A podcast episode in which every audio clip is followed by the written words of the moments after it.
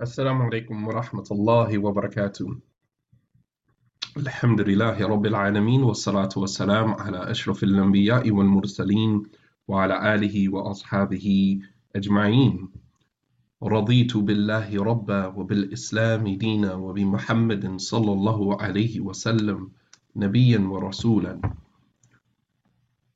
I am pleased with Allah as my Lord, Islam as my religion, and Muhammad sallallahu alaihi wasallam as my prophet and messenger. Assalamu alaikum to everybody and good morning to everybody. I pray that you guys are in the best state of health and faith, optimism, enthusiasm. May Allah subhanahu wa ta'ala place barakah in your day. May Allah subhanahu wa ta'ala place much blessing in this morning of ours, bi'idhnillah. The Prophet ﷺ instructed the Sahaba to supplicate in the morning, Allahumma inni as'aluka ilman nafi'an wa rizqan tayyiban wa amalan mutaqabbala.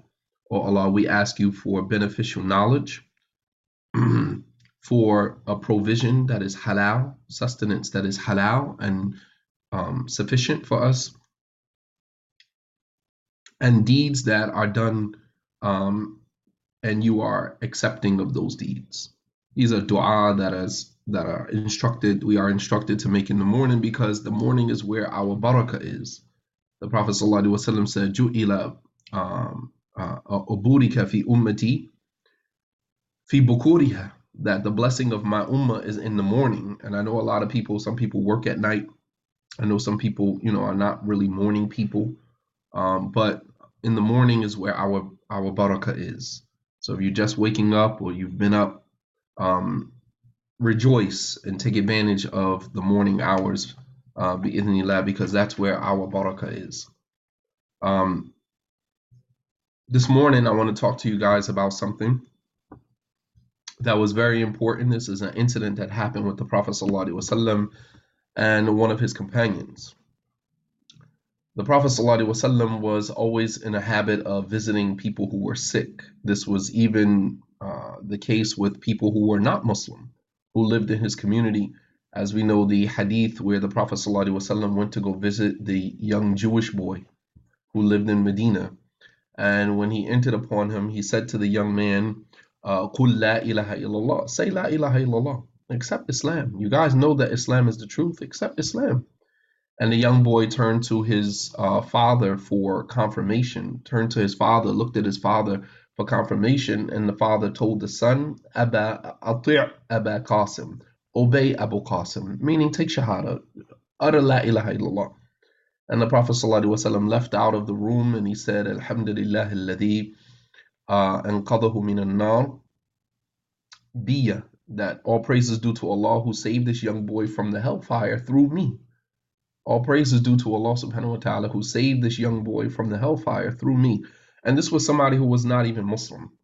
So, you know, if visiting someone who was a non-Muslim colleague, next door neighbor, friend of the family, someone who was not Muslim, and there's a strong possibility that you can seize the opportunity to invite the person to Islam, to invite the person to, you know, a new understanding or deeper understanding of his relationship with God, then do so. This is even the case with people who are not Muslim. So how much more would that be for somebody who is Muslim? All right, and this is one of the rights of a Muslim over another Muslim, and that is that if he is sick, you visit him. If he is sick, that you visit him. So in this particular hadith, which was collected in Sahih al-Bukhari, we're going to see the Prophet ﷺ going to visit someone and giving them some words of advice, some words of encouragement. This is a blueprint for us when we are in these particular situations, because we are living in a time where people are dying from all types of sicknesses, all types of physical ailments, physical situations. So as a result of that, people are succumbing to their illnesses, and we need to know the proper way of addressing them. Sometimes we address people and we address them with, I hope you feel better, or things like this. And it comes off a little bit, insensitive. So as Muslims, we should know the proper way to address or a proper way to deal with that. All right, so I'm going to give you this hadith, and then we're going to dissect the hadith, inshallah, and pull the lessons out of the hadith, okay? So Imam Bukhari, rahimahullah ta'ala, he narrates that the Prophet sallallahu alaihi wasallam dakhala ala rajulin a'rabiyyin ya'uduhu. فقال له لا بأس طهور إن شاء الله فقال الرجل كلا بل حما تفور على شيخ كبير كيما تزيده القبور فقال النبي صلى الله عليه وسلم نعم إذن فمات في الصباح. The Prophet ﷺ entered upon this Arabi, this Bedouin Arab. Bedouins, they weren't really domesticated, so to say, right? They lived in the desert, their camels, their sheep, and they were really jaffa. They had, really harshness to their character, as Allah mentions that in the Quran. So the Prophet ﷺ goes to visit him while he's sick. And the Prophet says to him, "La bat tuhurun insha'Allah." May this sickness that you are experiencing be an expiation for your sins. It's a tahor, it's a purification for you, inshallah, if Allah wills. All right, this shows you the Prophet ﷺ, excuse me one second.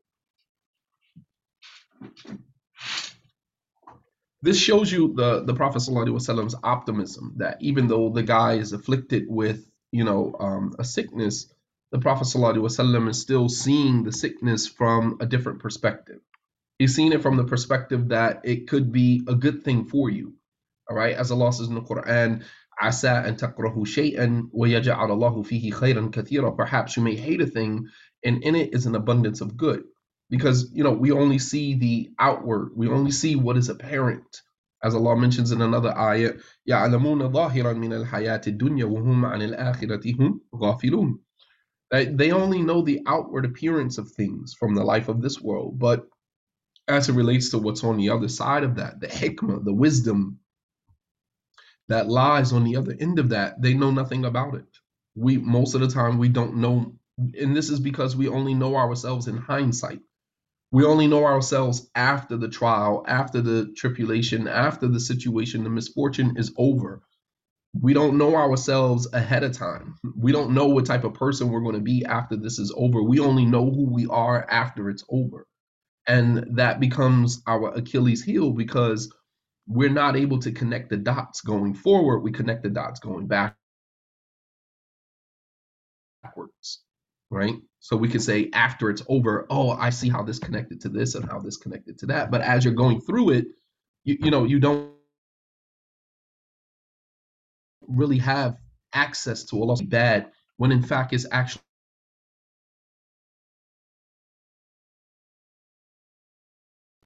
some of us, things have happened to us in our childhood, and now as adults we are only now beginning to connect the dots and be able to see the wisdom of Allah subhanahu wa ta'ala in our situation, if Allah subhanahu wa ta'ala granted you access to such, and if you even care to connect the dots yourself. But in many instances we don't have the, you know, we don't have the access to Allah's wisdom in our situations. Allah is all wise. Everything that he does has wisdom in it, whether we see it, whether we have access to that wisdom or not.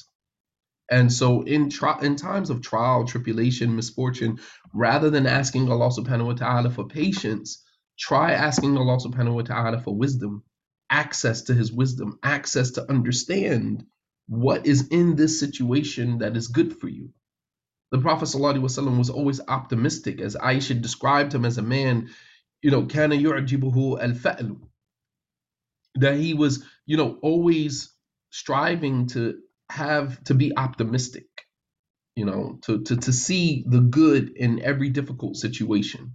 And I know that is, you know, easier said than done, but sometimes, you know, you have to practice that. You have to begin to start looking at the glass half full.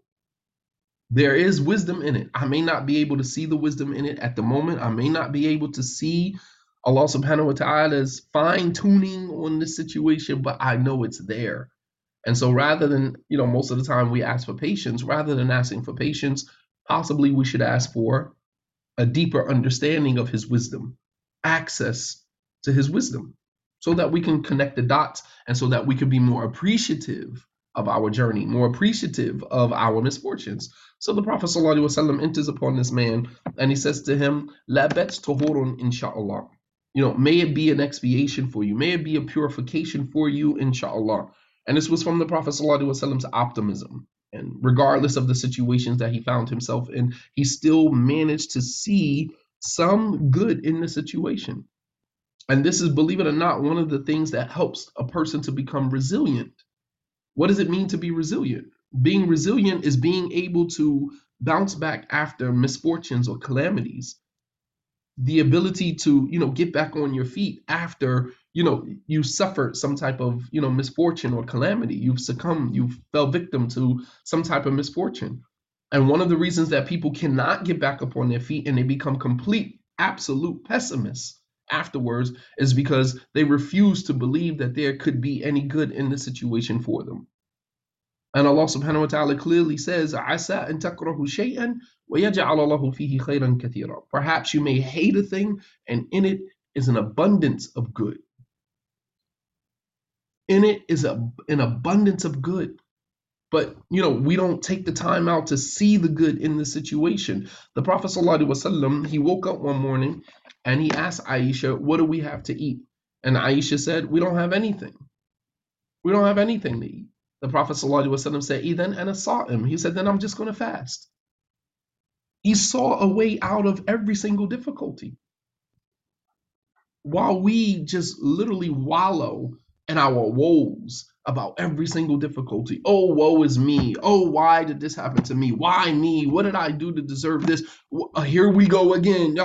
And for some of us, we are so pessimistic and so wrapped up in our own woes, wallowing so deeply in our own woes, that even when things are good happening to us, we can't even enjoy it, because we don't believe that we deserve it. We don't believe that it's going to last. And why are you trying to predict you know, what good Allah subhanahu wa ta'ala decided to give you for whatever reason. No good comes to any one of us, and we deserve it. No good comes to any one of us, and we feel like, and we deserve it. Anything that Allah subhanahu wa ta'ala gives us is out of His rahmah, out of His mercy. Even paradise. Paradise will not be given to any one of us. And we pray to Allah subhanahu wa ta'ala that we are from the recipients of the greatest gift, the greatest success, which is paradise. Ameen. But if any one of us manages to get to paradise, it will not be because of your deeds. It will not be because of your deeds. That is delusional to believe that paradise is a jaza and wifaq. Is an absolute recompense for the deeds that you've done in this life. I saw, and I had a discussion with my 7th graders the other day, and I said, if you were to calculate your life, right? For example, let's say that you were given 80 years to live on earth, which is more than the average. The Prophet ﷺ said, "A'maru ummati bayna 60 wa 70 wa qalilun man yujawizu dhalik." He said the average age of my ummah, the average age of those in the Muslim community will be between 60 and 70 years old, and only a few will go beyond that. So let's just say, for the sake of argument, that you spend 80 years on your life, 80 years of your life on earth, right? Out of that 80 years, how many of those years can you actually say was dedicated and devoted to worshiping Allah subhanahu wa ta'ala? If you were born and raised Muslim, then you played around with your religion for most of your life. So let's just say 25, 30, you started taking Islam serious, right? Praying 5 times a day without missing a salat, fasting the month of Ramadan, all the whole entire month without missing a day, reading the Quran on a regular basis, fearing Allah subhanahu wa ta'ala to the best of your ability. You really started taking Islam seriously at 30 years old. 30 years old. All right. So then that only leaves you with 50 years left. 50 years, right? Out of that 50 years, how much of that time was spent worshiping Allah subhanahu wa ta'ala? Don't you know that in a 7-day period, we spend at least 2 days sleeping? We spend 48 hours in a week sleeping. So you multiply that times 4, 2 times 4, that's 8 days out of the month. So we spend basically 1/3 of the month sleeping. So 1/3 out of 50, that leaves you with what? What does that leave you with? So the whole 50 years wasn't even devoted to worship to Allah subhanahu wa ta'ala. You would say maybe 30 years. 30 years devoted to worshiping Allah subhanahu wa ta'ala. Out of that 30 years left, you know, you spend 8 hours working. You spend another 8 hours working. So that chops it down to another maybe 18 years. You spent 18 years worshiping Allah subhanahu wa ta'ala. And even within that 18 years, all of our worship, you know, sometimes our salat was on time. Sometimes our salat was not on time. Sometimes our salat, we were focused. Sometimes our salat, we was not focused. So that brings us possibly down to about 10 years. You spent roughly a full 10 years straight worshiping Allah subhanahu wa ta'ala out of the 80 years that Allah gave you. And you think that you are deserving of paradise because of that? You got to be kidding me. The Prophet ﷺ said that if the human being remained in sujood, in prostration, from the time that he was born to the time that he died, he still would not have repaid Allah subhanahu wa ta'ala for the blessing of eyesight. If you were to remain in sujood from the time that Allah created you until the time that you died, all you did was make sujood, nothing else in your life. The only thing that you ever did was stay in sujood, begging Allah for His mercy, His forgiveness. You still would not have even repaid Allah subhanahu wa ta'ala for the blessing of eyesight. And the Prophet sallallahu alaihi wasallam, he said that la yadkhulul jannah ahadukum bi amalihi, none of you will enter into paradise by way of your deeds alone. They said, not even you, O Messenger of Allah. He said, not even me. Illa ayataghammadini Allahu bi rahmati, except if Allah subhanahu wa ta'ala was to encompass me with His mercy. You understand? Nobody will enter into paradise simply based upon your deeds. You will enter into paradise by having, you know, strive to do good deeds, but also majority by the mercy of Allah subhanahu wa ta'ala, because Jannah is not an exact recompense. It's not an exact compensation for your deeds. SubhanAllah. So it's delusional to think that. But nonetheless, the Prophet ﷺ, he says to Aisha, do we have anything to eat? She says, no. He said, well, then I'm going to fast. He found a way. These are the tools that helps a person to become resilient. These are the tools that helps a person bounce back from misfortune. And one of the things that causes us to succumb to our misfortunes is that we don't have the tools of resilience. We don't know how to be resilient. So another example of the Prophet ﷺ's optimism, the Prophet ﷺ said, إِذَا قَامَتِ السَّاعَةَ وَفِي يَدِّ أَحَدِكُمْ فَسِيلًا فَإِنِ اسْتَطَاعَ أَنْ لَا تَكُومَ حَتَّى يَغْرِسْهَا فَلْيَغْرِسْهَا. The Prophet ﷺ said that if the Day of Judgment, you start seeing the signs of the Day of Judgment, إِذَا قَامَتِ السَّاعَةَ, if you started to see the signs of the Day of Judgment, وَفِي يَدِّ أَحَدِكُمْ الْفَسِيلَ, and one of you has a seed in his hand by which you can plant, and you have the ability to plant it, then let him plant the seed. This is optimism.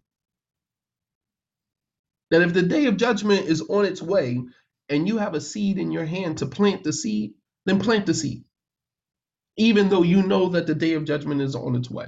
Why plant the seed? The scholars, they say the reason why is because a person's concentration should not just be restricted or relegated to what is important to them, but they should also think about the people that are coming behind them.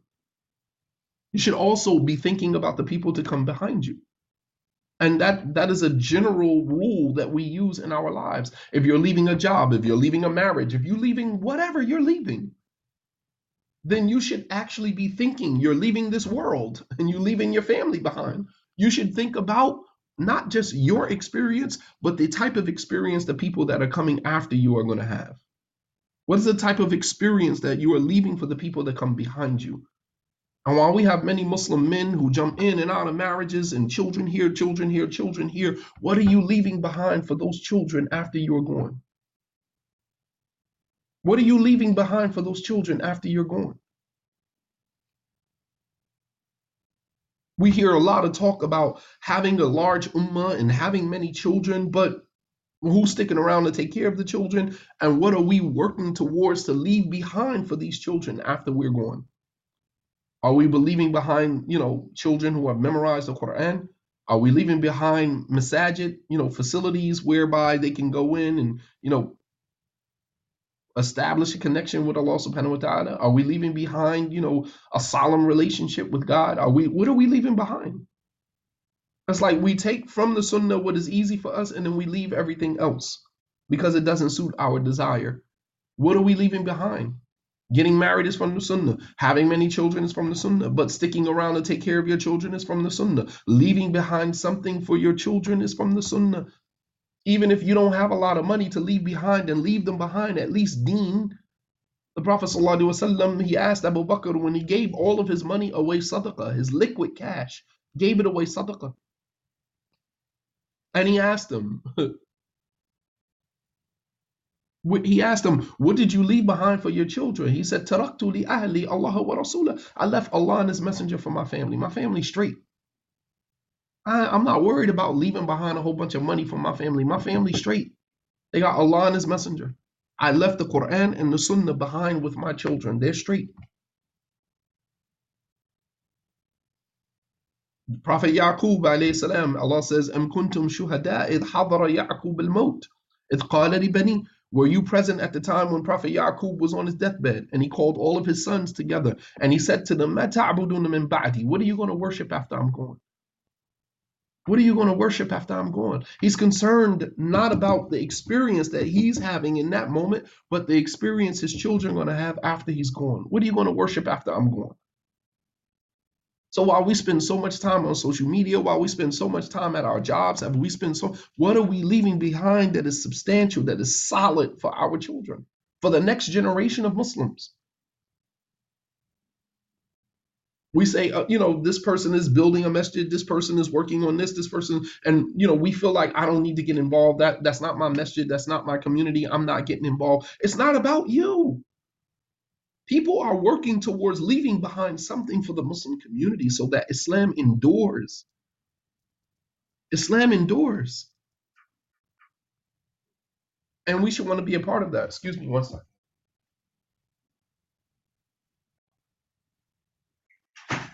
It's already fair. No, we're fine. All right. All right.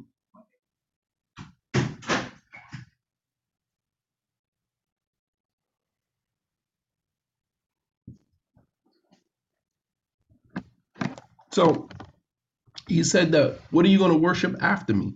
And they say, قَالُوا نَعْبُدُ إِلَهَكَ وَإِلَهَ آبَاءَ Ibrahim, Ishaq, wa Ya'qub إِلَهًا وَاحِدًا وَنَحْنُ لَهُ مُسْلِمُونَ. They said, we're going to only worship one God. He said, what are you going to worship after I'm gone? They said, we will worship the God of our forefathers, the God of Ibrahim and Ishaq and you, Ya'qub, our father. إِلَهًا وَاحِدًا, one God. And we will submit to him. Ya'qub just wanted to make sure that I'm leaving you upon something solid. Leaving you upon something solid. As Allah says, وَجَعَلَهَا كَلِمَةٍ بَاقِيَةٍ فِي عَقِبِهِ لَعَلَّهُمْ تَرْجِعُونَ لَعَلَّهُمْ يَرْجِعُونَ.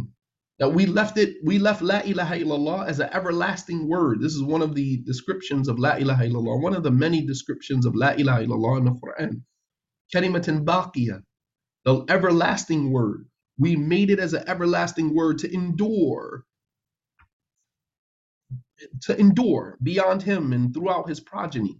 لَعَلَّهُمْ يَرْجِعُونَ, so that perhaps they will have a foundation to return back to. People get diverted. Their attention gets diverted. People get distracted. But as long as you leave a foundation, inshallah, they will always find their way back. Think about how many Muslim children born and raised Muslim, deviated from Islam, left Islam, got distracted, got diverted by the dunya, only to find their way back to La ilaha illallah. Only to find their way back because their parents left them with a solid foundation.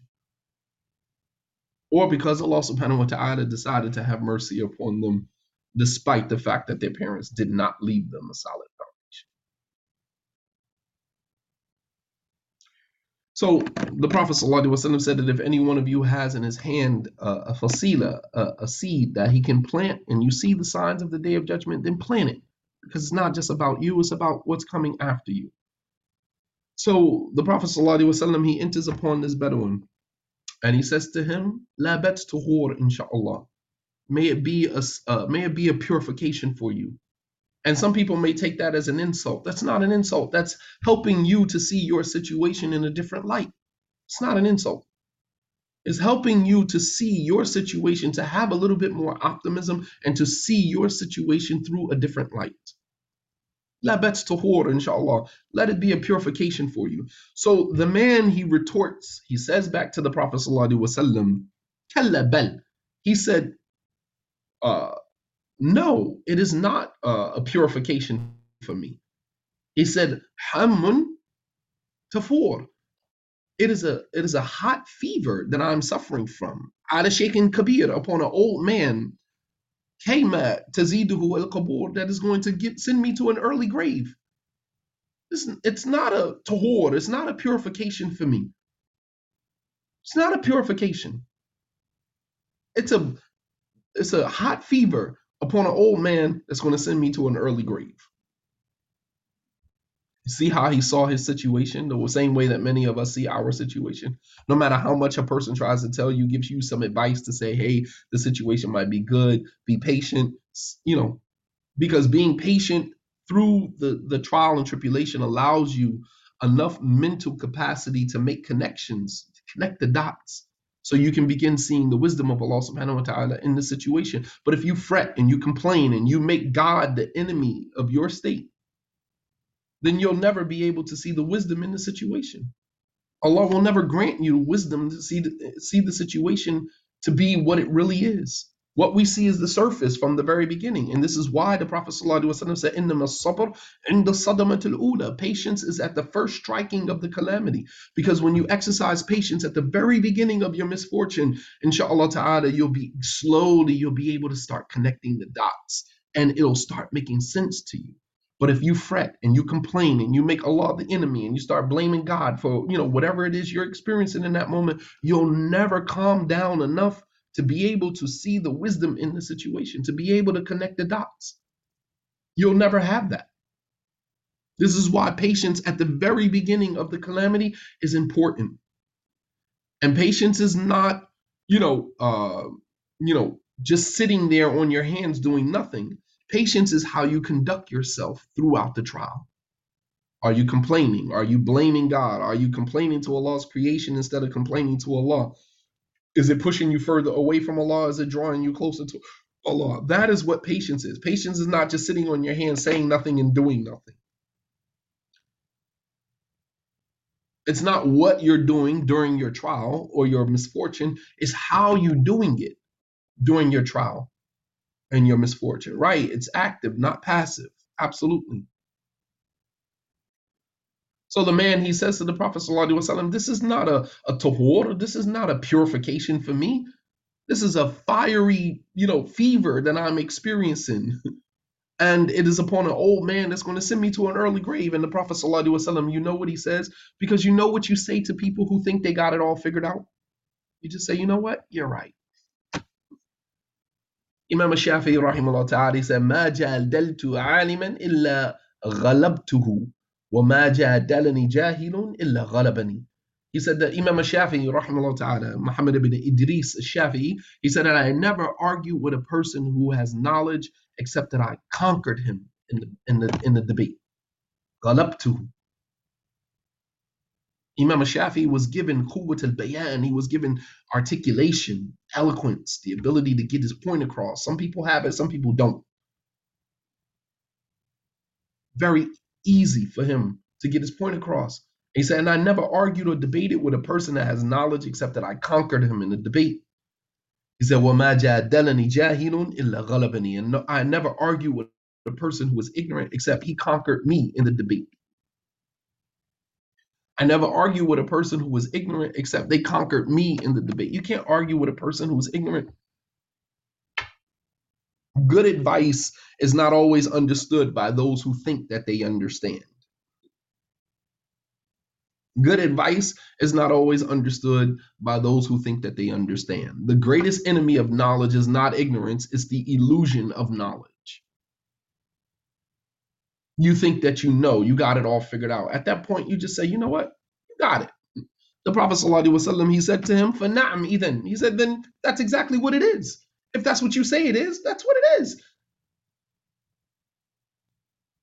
If that's what you say it is, then that's what it is. I'm telling you that it's a tahor, it's a purification for you, inshallah. You can see it like that, or you can choose not to see it like that.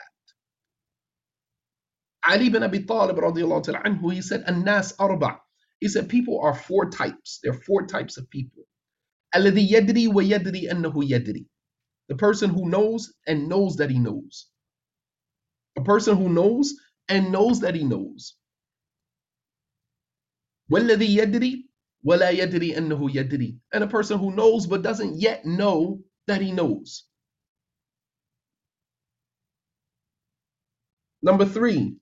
وَالَّذِي لَا يَدْرِي وَيَدْرِي أَنَّهُ لَا يَدْرِي. Number three is the person who doesn't know but knows that he doesn't know. He knows that he doesn't know. He knows that he's ignorant. And the last one, الَّذِي لَا يَدْرِي وَلَا يَدْرِي أَنَّهُ لَا يَدْرِي. The last one is the person who doesn't know and doesn't know that they don't. He doesn't know, and he doesn't know that he doesn't know. The greatest enemy of knowledge is not ignorance. It's the illusion of knowledge. The person who thinks that they know and they don't know. You got it all figured out. The Prophet ﷺ said, فَنَعْمْ إِذَنْ. Then it is whatever you believe it is. And guess what happened? The very next morning he died. He spoke his own demise into fruition. That's the danger of pessimism. That's the danger of being a pessimist, is that you speak your own demise into existence. You speak your own failures into existence. And we do it all the time. Some of us have been so scarred and so marred by our misfortunes in life that even when things are good, a good thing laying right in your lap, you still can't see it. You still can't see it. And you'll sabotage it. You'll sabotage it because you don't believe that there's no way that this can be, good for me. There's no way that, this could be my life. There's no way that this can be my experience. Who are you to dictate to God who he gives his blessings to and why? That's for Allah subhanahu wa ta'ala to decide, not for you to decide.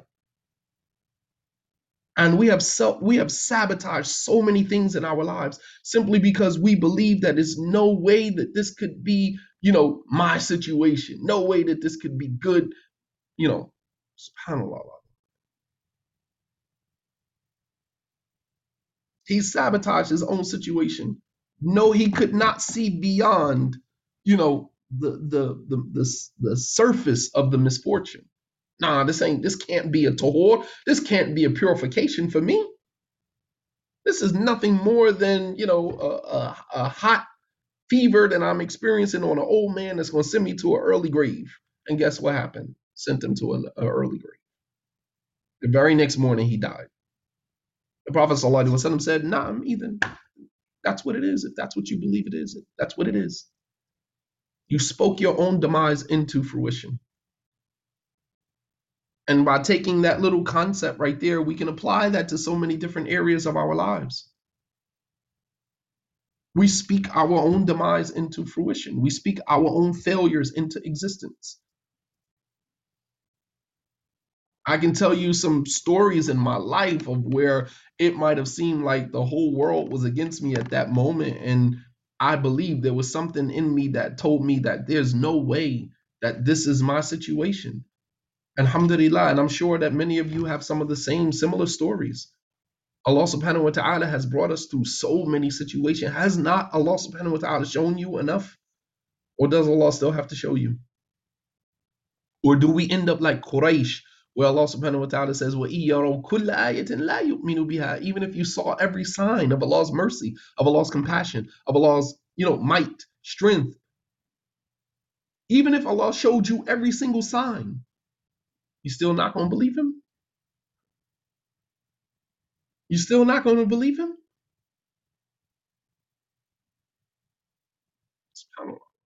How many times does Allah subhanahu wa ta'ala have to show you? How many times? Once? Twice? Hasn't he brought you through many situations? How many more times does he have to show you? And even if he doesn't bring you through on this situation or that situation, it's fine. As Prophet Ayub, he fell victim to leprosy. He was tested with leprosy, lost his children, and almost lost his wife. He was to the point that he was intolerable. People couldn't even look at him. That's how bad he was afflicted with leprosy. And his wife said to him, why don't you call on Allah? Why don't you call on Allah and ask him to cure you from this? And Prophet Ayub said, how many years has Allah given me with good health? 50, 60 years of my life I've had good health. I've only had this situation for a year or two. Am I to call on Allah subhanahu wa ta'ala after a year or two and he has already given me 60 years of good health? Some of us are not feeling well right now. And you may be trying to figure out, trying to process everything that's happening to you. But how many years has Allah given you good health? I'll do you one better. How many years has Allah given us good health and we abuse the good health that Allah gave us? And now we're starting to, feel the effects of COVID or whatever's out in the atmosphere at this point. Because you don't really know at this point. And our immune system is not functioning at 100%. We drink, we smoke, we engage in unhealthy behaviors. And then when we succumb to sicknesses and illnesses, we turn around and we blame God. Why am I being tested with this? Why are you not being tested with this? Allah subhanahu wa ta'ala, most of us, when we came out of the wombs of our mothers, we came out healthy. Provided we may have run into in our lives, in the journey of our lives, we may have run into illnesses. We may have come down with different illnesses and sicknesses. I'm not talking about that. I'm talking about people who had good health their entire life, but they begin to abuse that health. As the Prophet ﷺ said, take care of five before five. One of them is take care of your health before your sickness.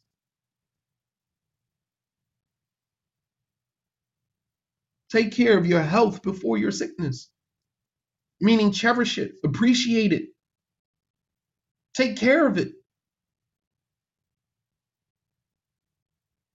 But we drink, we smoke. I look at, people that I know right now who are sick.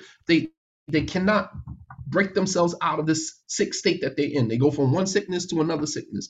Something goes wrong, and then they get a little better, and then something else goes wrong. And your health is just constantly failing. And it's failing because you abused your body for so many years, and now it's catching up to you. It is a form of self-oppression, absolutely. I mean, absolutely. And so while we laugh, we take a sip of wine, we take a sip of this and a sip of that, or a puff of this and a puff of that, and we think that it's not a big deal. And then when your immune system starts to fail you, you smoke cigarettes right now. COVID is, one of those situations, even if it's COVID, I don't know what it is. But whatever this situation it is, it affects the respiratory, the ability to breathe, right? So if you're smoking cigarettes, you're already at risk. You're inhaling smoke. You're smoking marijuana. You're inhaling. You vaping. You're inhaling smoke into your lungs, especially at a time when there's a disease floating around that affects the respiratory system. And you still see people smoking cigarettes. It's like, what part of that don't you get? And then you go to the hospital and the whole family's supposed to crowd around you and help you out and help to bring you back to a state of health when you don't even appreciate the health that Allah subhanahu wa ta'ala gave you.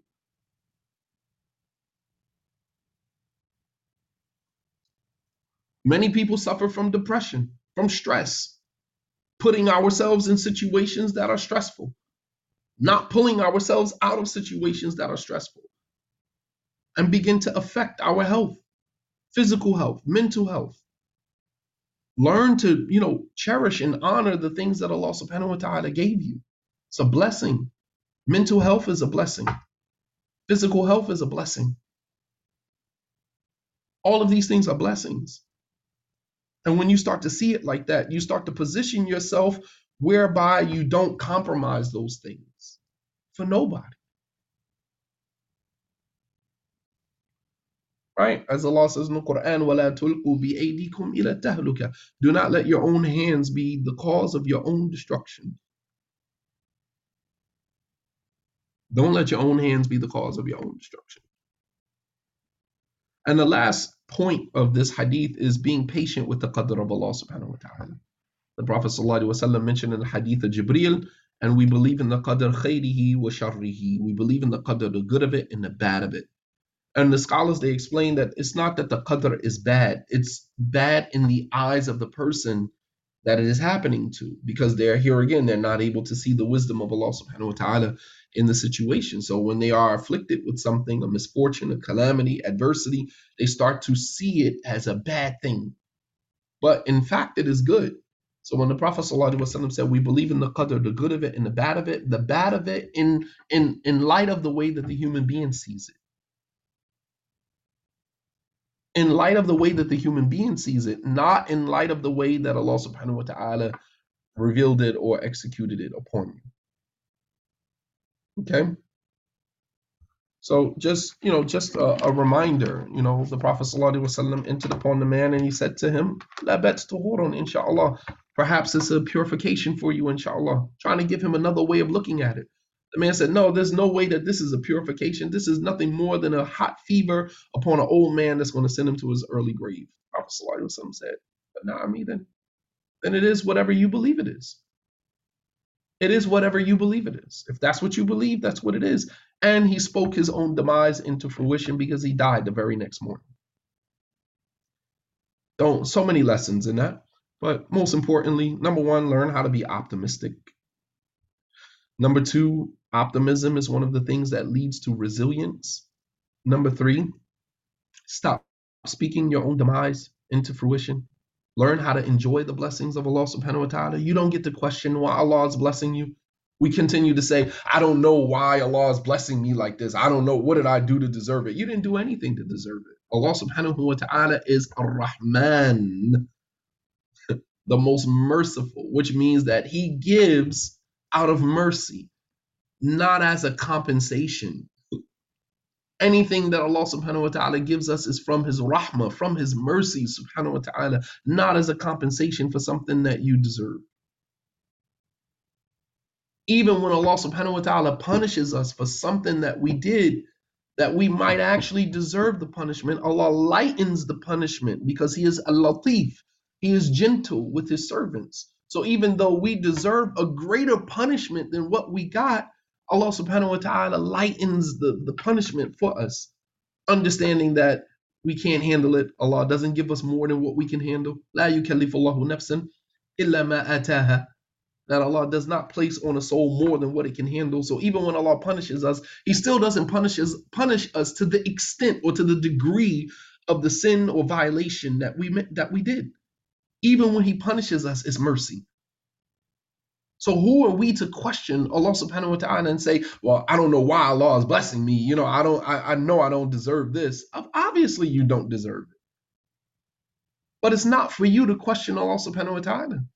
Why He's having mercy.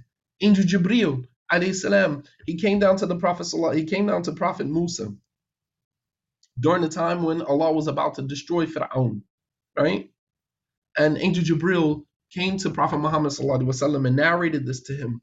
He said, on the day that Allah subhanahu wa ta'ala was going to destroy Fir'aun, He said, you should have seen me stuffing dirt into the mouth of Fir'aun out of fear that he would ask for forgiveness and Allah would accept his forgiveness. SubhanAllah.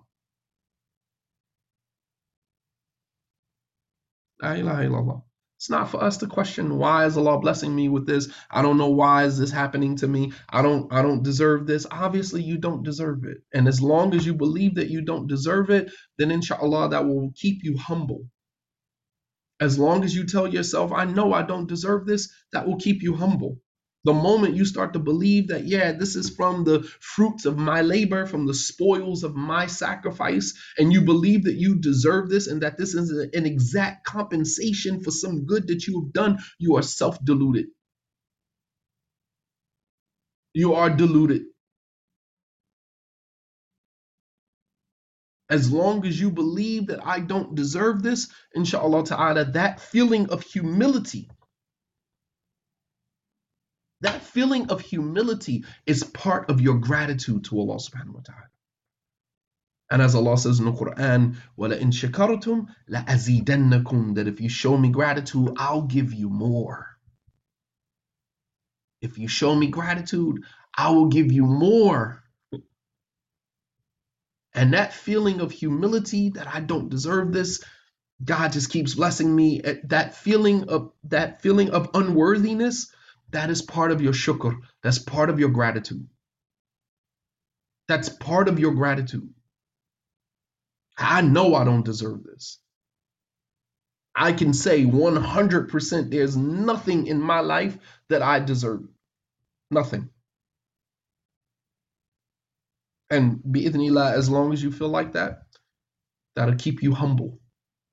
The moment you start to believe that, yeah, Allah blessed me with this because I did that. See, when I did this, Allah blessed me with that. You're deluded, man. Allah didn't bless you with that because you did this or because you did that. Allah blessed you with it because it was written for you to have it. Even before you did the action that you did to get it, it was written for you to have it. Allah subhanahu wa ta'ala doesn't go back on His decree. When Allah has already decreed that something is going to come to you, it's going to come to you, even though you didn't do the action that warranted the blessing. Allah's still going to give it to you anyway, because it was already written for you to have it. So inshallah, we'll stop here. Wa sallallahu ala nabiyyina Muhammad wa ala alihi wa sahbihi wa sallama tasliman kathira. I hope this morning remembrance, inshallah, served its purpose, and that was to, be a reminder for us as we move throughout our day today, inshallah ta'ala, that we stay focused, always stay focused. Always stay in the remembrance of Allah subhanahu wa ta'ala. This is one of the best ways. I mean, this is therapeutic for me, which is why I kind of cut time out and, do what I need to do to kind of, do this in the mornings on Saturday, because it is therapeutic for me as well. Some people say, oh, thank you for this. No, this was for me, not for you. Is there a difference between living in humility and telling yourself that you don't deserve the blessing? Telling yourself that you don't deserve a blessing? Telling yourself, not necessarily telling yourself, it's the feeling, not telling yourself that you don't deserve the feel, it's the feeling of humility that Allah is giving me something and I know that I didn't do anything to deserve it. I accept that from Allah subhanahu wa ta'ala. And when you accept a gift from somebody that you know that you don't deserve, it's just like a wife, she might have been disrespectful or foul or, you know, whatever with her husband. And because he has a merciful nature, he still goes out and he does something nice for her. And he does that feeling of humility. Some women might not feel humility and might think, oh, you're trying to get back in my good graces, blah, blah, blah. I mean, like, that's the arrogance. But a woman who is humble will say, dang, man, I was so harsh to this guy. I was so mean to this guy. And this guy still went out and bought me flowers. This guy still went out and did, you know, something extra for me. I feel horrible, right? You feel horrible when somebody does something good for you after you treated them horribly, right? You feel horrible afterwards. That feeling that you feel when the person goes and does something good for you, even though you know you don't, that's called humility. You're humbled in front of, you know, the good gesture of your spouse because you know that you didn't deserve. So it's not that you tell yourself, I don't deserve it. It's the feeling, the shu'ur. In Arabic, it's called a shu'ur. You feel, yani tash'ur. You feel that I'm unworthy of this. And sometimes, some instances, people will reject something because they feel like I don't deserve that. And it's like, for example, I was talking to a brother last night and I was asking him to, you know, assist me with given a discussion or whatever the case may be. And I said, you know, and I would offer, you know, a compensation. He was like, no, I'll do that. I'll do that for free. Don't say it. I said, nah, man, I would never ask anybody to do anything for free. I said, I've been on the other side of, you know, doing things, you know, and not getting paid for what I was doing or compensated for what I know what that feels like. And alhamdulillah, I'm in a position where I can, you know, at this point, you know, offer something small to anybody that, you know, assists me with anything I ask for. And so I said, so accept that as a gift from me, you know. He's like, nah, I don't want anything, man. Like, I don't want you to give me anything. I'll do that, you know, peace of Allah. And I'm like, nah, just accept it as a gift. Sometimes people put you in a position where you feel like, nah, you know, but you have to look at it as a gift. This is a gift that a person is giving you. It has nothing to do with what you believe you deserve. Just accept the gift from Allah subhanahu wa ta'ala. If you have a good spouse, you have healthy children, you have your provision for today, that you've been given the world and everything in it, accept that as a gift from Allah subhanahu wa ta'ala. Don't look at it as, well, I don't deserve this. Obviously, you don't deserve that. And there are tons of other things in your life that you don't deserve either. But accept it as a gift from Allah subhanahu wa ta'ala and remain humble. Maintain that humility. Humility is part of our deen, man. Arrogance creeps in. We start to, you know, and that's because of the society that we live in. The society that we live in tells us that, you know, everything, it has to be quid pro quo, this for that, this for that. And with Allah subhanahu wa ta'ala, it's not a quid pro quo. You do what you are commanded to do, and Allah subhanahu wa ta'ala, Ar-Rahman, Ar-Rahim, will continue to bestow his blessings upon you, even though you don't necessarily deserve them. The only thing that you need to be worried about is just to remain obedient and humble to Allah subhanahu wa ta'ala and just and allow the blessings to pour in. That's it. You don't have to invest too much mental energy in worrying about whether or not you deserve it. Why is Allah giving this to me? Is Allah punishing me? Yeah, those should be thoughts in the back of your mind, but we don't speak our own demise into fruition by saying, I don't deserve this, or start to sabotage the blessings that Allah subhanahu wa ta'ala has given us. That's something that, you know, we've done throughout our lives. You know, we have to learn how to combat that you know, that pessimism, that belief that I don't deserve this. You know, we say oftentimes, I'm just waiting for the other shoe to drop. You know how self-destructive that type of thought is? I'm just waiting for the other shoe to drop. You know how self-destructive that concept, that mentality is? That means that things are going so good in my life that I can't believe that these things are going so well. And I know at some point Allah's going to pull the rug from underneath me and is going to bring, bring in my reality, the reality that exists in my subconscious that tells me I don't deserve this. When everything starts going good, you start to think something bad is about to happen. Absolutely. Why can't you just enjoy the blessing? Just enjoy it. Just enjoy the blessing. And even if Allah subhanahu wa ta'ala takes the blessing away from you, that within itself is a blessing. Do you understand that? Even if Allah subhanahu wa ta'ala takes the blessing from you, sometimes that within itself is a blessing.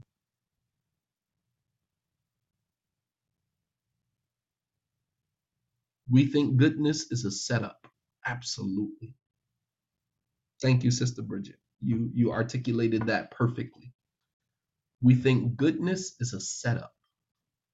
The only time goodness is a setup, the only time Allah subhanahu wa ta'ala is setting you up by continuously giving you good is when you are insistently disobedient to Him. Then that good that Allah is continuously giving you is to divert you away from making tawbah so that the punishment is justified against you.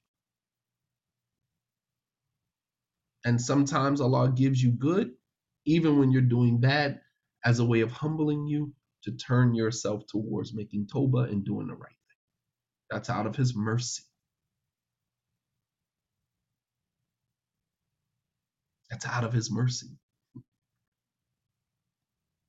Sometimes you're doing the wrong thing and Allah blesses you with good, and that blessing brings about this feeling of unworthiness so deep within your soul that you feel horrible even receiving the blessings of Allah, doing the things that you're doing, and it turns you towards tawbah. It turns you towards sincerely repenting to Allah subhanahu wa ta'ala and changing your ways.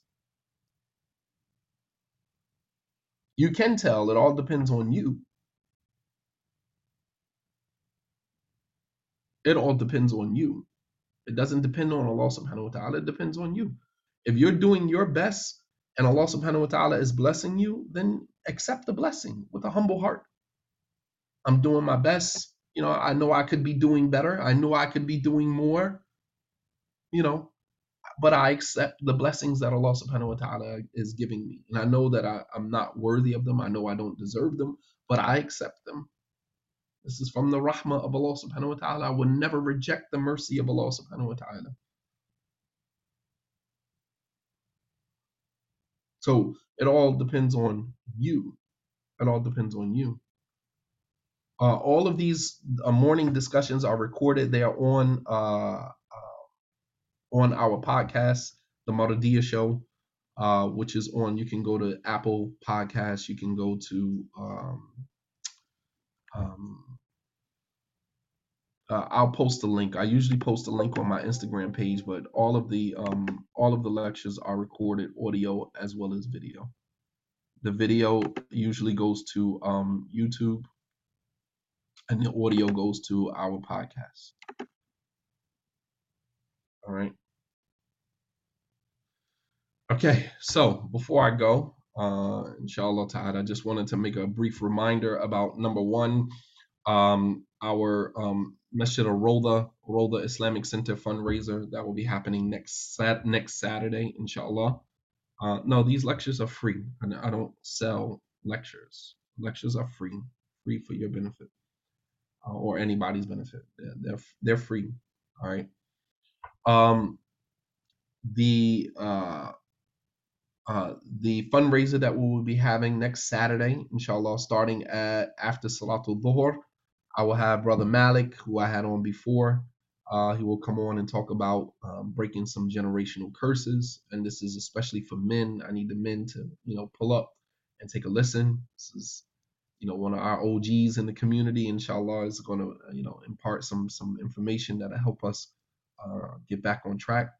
I have Brother Muhammad Abdul Aleem Hoop Finesse. Many of you guys may know him from Instagram. Inshallah ta'ala, he's going to come on next Saturday, inshallah, and we'll be talking about honoring the women in the community, honoring mothers in the community, and what that means in today's time, given all of the things that are taking place, inshallah ta'ala. And then we have a couple of more speakers, inshallah, that I'll add to the list. I'll put out a flyer for the fundraiser. This is a 5-hour talkathon. So we'll go from 1 p.m. to 5 p.m., inshallah ta'ala, all day next Saturday, trying to raise $40,000. The remaining money that we need, to purchase our facility, inshallah, in Newark, Delaware. So we need your help. We need your assistance. If you guys are not free next Saturday, and this will be on Instagram Live as well as Facebook Live. If you guys are not free next Saturday, inshallah, then you can make a donation. You can make your donation to our Cash App using the Cash App sign, Roll the Masjid, Cash App sign, Roll the Masjid, or PayPal using Masjid Ar-Rawdah, MASJIDARRAWDAH, Masjid Ar-Rawdah @gmail.com. You can make donation to either one of those. And inshallah ta'ala, that would be greatly appreciated.